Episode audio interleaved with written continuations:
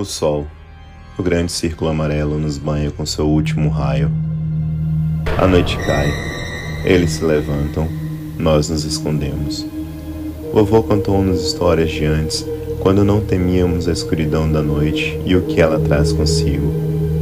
Um tempo em que ansiávamos a sua chegada, quando podíamos contemplar as estrelas.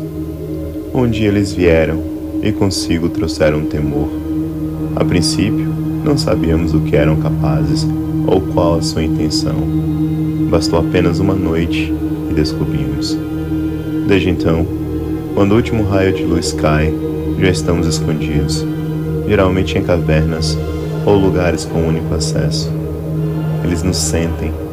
Tentamos disfarçar o odor humano com o bálsamo animal. Por muito tempo execramos os pobres gambás, mas eles se mostraram vitais para nossa sobrevivência. Agora extintos, nos viramos como podemos, na maioria das vezes com excrementos animais. A proteção não dura tanto. Com medo, acabamos transpirando e lavando a barreira. Ouço gritos nas cavernas ao lado. Encontraram mais alguns de nós. Restam poucos humanos.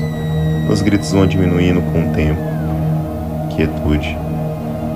Passam ouvidos na entrada da caverna. O coração dispara. Aquela pressão na cabeça. Os lábios ficam frios. Não sinto minhas pernas. A pele transpira.